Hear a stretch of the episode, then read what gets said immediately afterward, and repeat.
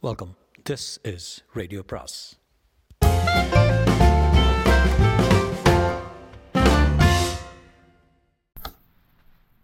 பொன்னியின் செல்வன் அத்தியாயம் பத்தொன்பது. ஒற்றன் பிடிபட்டான். அன்று நடந்த சம்பவங்கள் பெரிய பழுவேட்டரையருக்கு மிக்க எரிச்சலை உண்டு பண்ணியிருந்தன. சக்கரவர்த்தியிடமும் அவருடைய குடும்பத்தாரிடமும் மக்கள் கொண்டிருந்த விசுவாசத்தை வெளிப்படுத்தி காட்டுவதற்கல்லவா அது ஒரு சந்தர்ப்பமாக போய்விட்டது? ஜனங்களாம் ஜனங்கள். அறிவற்ற ஆடு மாடுகள் நாலு பேர் எந்த வழி போகிறார்களோ அதே வழியில் நாலாயிரம் பேரும் போவார்கள். சுய அறிவை பயன்படுத்தி கொள்ள எத்தனை பேருக்கு தெரிகிறது? என்று தமக்குள் அடிக்கடி சொல்லிக் கொண்டு பொறுமினார். சக்கரவர்த்தி சொர்க்கத்துக்கு போவதற்குள்ளே சாம்ராஜ்யத்தை பாழாக்கிவிட்டு தான் போவார் போல இருக்கிறது. இந்த ஊருக்கு வரியை தள்ளிவிடு அந்த கிராமத்தை இறையலி கிராமமாக செய்துவிடு என்று கட்டளையிட்டு கொண்டே போகிறார்.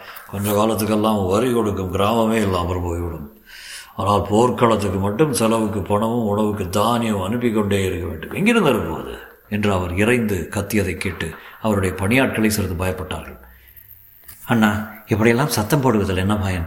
காலம் வரும் வரையில் காத்திருந்து காரியத்தில் காட்ட வேண்டும் என்று சின்ன பழுவேட்டரையர் அவருக்கு பொறுமை போதிக்க வேண்டியிருந்தது. குந்தவை தன் அரண்ம தம் அரண்மனைக்கு வரப்போகிறார் என்று தெரிந்தது பெரியவரின் எரிச்சல் அளவு கடந்து விட்டது. நந்தினியிடம் சென்று இது என்ன நான் கேள்விப்படுவது? அந்த அரக்கி இங்கு எதற்காக வர வேண்டும்?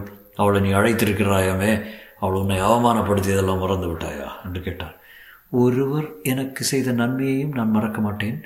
இன்னொருவர் எனக்கு செய்த தீமையும் மறக்க மாட்டேன். இன்னமும் இந்த என் சுபாவம் தங்களுக்கு தெரியவில்லையா? என்றாள் நந்தினி. அப்படியானால் அவள் இங்கே எதற்காக வருகிறாள்? அவள் இஷ்டம் வருகிறாள். சங்கரவர் சக்கரவர்த்தியின் குமாரி என்ற இருமாப்பினால் வருகிறாள். நீ எதற்காக அழைத்தாயா? நான் அழைக்கவில்லை. அவளே அழைத்து கொண்டாள். சம்புவரையர் மகன் உங்கள் வீட்டில் இருக்கிறானாமே அவனை பார்க்க வேண்டும் என்றாள். நீ வராதே என்று நான் சொல்ல முடியுமா? அப்படி சொல்லக்கூடிய காலம் வரும் அதுவரையில் எல்லா அவமானங்களையும் நான் பொறுத்து கொண்டு இருக்க வேண்டியதுதான்.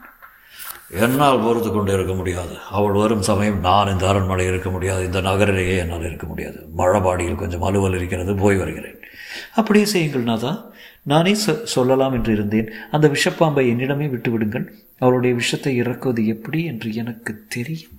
தாங்கள் திரும்பி வரும்போது ஏதேனும் சில அதிசயமான செய்திகளை கேள்விப்பட்டால் அதற்காக தாங்கள் வியப்படைய வேண்டும். என்ன மாதிரி அதிசயமான செய்திகள்? குந்தவை பிராட்டி கந்தன்மாறனை திருமணம் செய்ய செய்து கொள்ளப் போவதாவோ ஆதித்த கரிகாலன் கந்தன்மாறனுடைய தங்கையை வணக்கப் போவதாவோ கேள்விப்படலாம். ஐயோ இதென்ன சொல்கிறாய்? அப்படியெல்லாம் நடந்து விட்டால் நம்முடைய யோசனைகள் என்ன ஆகும் பேச்சு நடந்தால் காரியம் நடந்து விடுமா என்ன? மதுராந்தக தேவருக்கு அடுத்த பட்டம் என்று உங்கள் நண்பர்களிடமெல்லாம் சொல்லி வருகிறீர்களே உண்மையில் அப்படி நடக்கப் போகிறதா? பெண்ணை போல் நாணிக்கோணி நடக்கும் மதுராந்தகனுக்கு பட்டம் கட்டுவதற்காகவா நாம் இவ்வளவு பாடுபடுகிறோம்? என்று கூறி நந்தினி தன் கரிய கண்களினால் பெரிய பழுவேட்டரையரை உற்று நோக்கினாள். அந்த பார்வையின் சக்தியை தாங்க முடியாத கிழவர் தலை குனிந்து அவருடைய கரத்தை எடுத்து கண்ணில் ஒற்றிக்கொண்டே ஏன் கண்ணு இந்த சோழ சாம்ராஜ்யத்தின் சிம்மாசனத்தில் நீ சக்கரவர்த்தினியாக வீட்டிற்கும் நாள் சீக்கிரத்திலே வரும் என்றார்.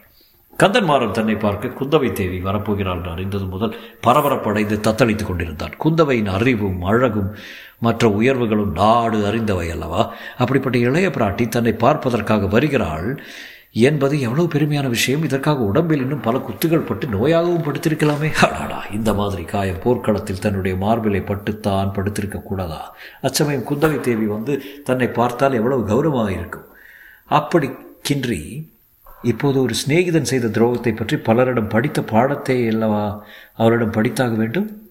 இடையிடையே அந்த பெண்ணரசியின் குடும்பத்தினருக்கு விரோதமாக அவன் ஈடுபட்டிருக்கும் ரகசிய முயற்சியை குறித்து நினைவு வந்து கொஞ்சம் அவனை வருத்தியது. கந்தன்மாறன் யோக்கியமான பிள்ளை. தந்திர மந்திரங்களும் சூதுவாதுகளும் அறியாதவன். நந்தினியின் மோகன சௌந்தரியம் அவனை போதைக்குள்ளாக்கிய போதிலும் அவள் இன்னொருவரின் மனைவி என்ற நினைவால் தன் மனத்துக்கு அரண் போட்டு வந்தான். ஆனால் குந்தவை பிராட்டியோ கல்யாணமாகாதவள்.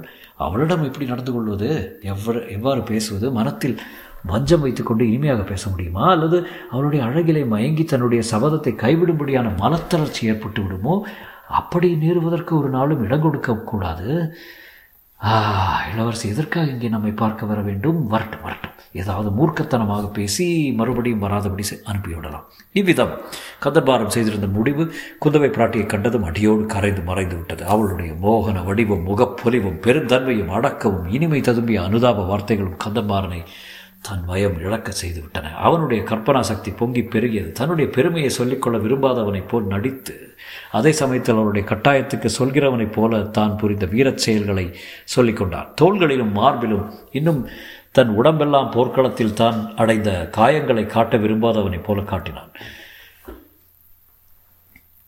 அந்த சிநேகித துரோகி வந்தயத்தேவன் என்னை மார்பிலை குத்தி கொண்டிருந்தால் கூட கவலை இல்லை. முதுகிலை குத்திவிட்டு போய்விட்டானே என்றுதான் வருத்தமாக இருக்கிறது.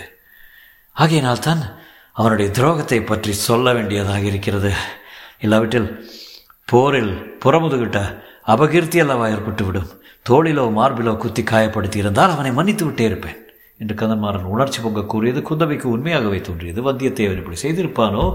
அவன் விஷயத்தில் நாம் ஏமாந்து போய்விட்டோமோ? என்று ஐயமும் உண்டாகிவிட்டது. நடந்ததை விவரமாக சொல்லும்படி கேட்கவே கந்தன்மாறன் கூறினான் அவனுடைய கற்பனா சக்தி அன்று உச்சத்தை அடைந்து அடைந்தது நந்தினிக்கே வியப்பாக உண்டாகிவிட்டது. வாருங்கள் தேவி கடம்பூரில் தங்கிய அன்றே அவன் என்னை ஏமாற்றி விட்டான் தஞ்சாவூருக்கு புறப்பட்ட காரியம் இன்னதென்று சொல்லவில்லை. இங்கு வந்து ஏதோ பொய் அடையாளத்தை காட்டி உள்ளே நுழைந்திருக்கிறான். சக்கரவர்த்தியையும் போய் பார்த்திருக்கிறான். ஆதித்த கரிகாலனிருந்து ஓலை கொண்டு வருவதாக புடுகியிருக்கிறான் அத்துடன் விட்டானா? தங்கள் பெயரையும் தங்கள் பெயரையும் சம்பந்தப்படுத்தி தங்களுக்கும் ஓலை கொண்டு வந்து இருப்பதாக சொல்லவே கோட்டை தலைவருக்கு சந்தேகம் வந்துவிட்டது. அவன் ஒற்றனாக இருக்கலாம் என்று ஐயுற்று அவனை காவலில் வைக்க சொல்லியிருக்கிறார். எப்படியோ தப்பித்து போய்விட்டான். அது விஷயத்தில் அவனுடைய சமர்த்தை மெச்சத்தான் வேண்டும். நான் இந்த செய்திகளை கேட்டபோது என் சிநேகிதன் பகையாளியின் ஒற்றன் என்பதை மட்டும் நம்பவே இல்லை. அவனுடைய சுபாவத்திலேயே சில கோணல்கள் உண்டு. அப்படி ஏதோ அசட்டுத்தனம் செய்திருக்கிறான் உறுதியாக நம்பினேன். எப்படியாவது அவனை நான் கண்டுபிடித்து திரும்ப அழைத்து வருகிறேன். அவனை மன்னித்து விட வேண்டும் என்று கோட்டை தலைவரிடம் நிபந்தனை பேசிக்கொண்டு புறப்பட்டேன். கோட்டை சுற்றியுள்ள வடவாங்கரையோடு அந்த நள்ளிரவில் சென்றேன். யாரையும் பின்னோடு அழைத்து போய் என் நண்பனை அவமானப்படுத்த விரும்பவில்லை. கோட்டையிலிருந்து தப்பியவன் எப்படியும் மதில் வழியாக தான் வெளியில் வர வேண்டும் அல்லவா? முன்னமே வெளியே வந்திருந்தாலும் பக்கத்து காடுகள் தானே மறைந்திருக்க வேண்டும். ஆகையால் வடவாற்றங்கரையோடு போனேன். ஒருவன் செங்குத்தான கோட்டை மேல் மதில் சுவர் வழியாக இறங்கி வருவது மங்கிய நிலா வெளிச்சத்தில் தெரிந்தது. உடனே அங்கே போய் நின்றேன் அவன் இறங்கியதும் நண்பா இது என்ன வேலை? என்று அந்த சண்டாளன் உடனே என் மார்பில் ஒரு குத்து விட்டான். யானைகள் இடித்தும் நலுங்காத என் மார்பை இவனுடைய குத்து என்ன செய்யும்? ஆயினும் நல்ல எண்ணத்துடன் அவனை தேடிப்போன என்னை அவன் குத்தியது பொறுக்கவில்லை நானும் குத்திவிட்டேன். இருவரும் துவந்த யுத்தம் செய்தோம். அரை நாழிகையில் அவன் சக்தி இழந்து அடங்கி போனான். என்னிடம் நீ வந்த காரணத்தை உண்மையாக சொல்லிவிடு. நான் உன்னை மன்னித்து உனக்கு வேண்டிய உதவி செய்கிறேன் என்றேன்.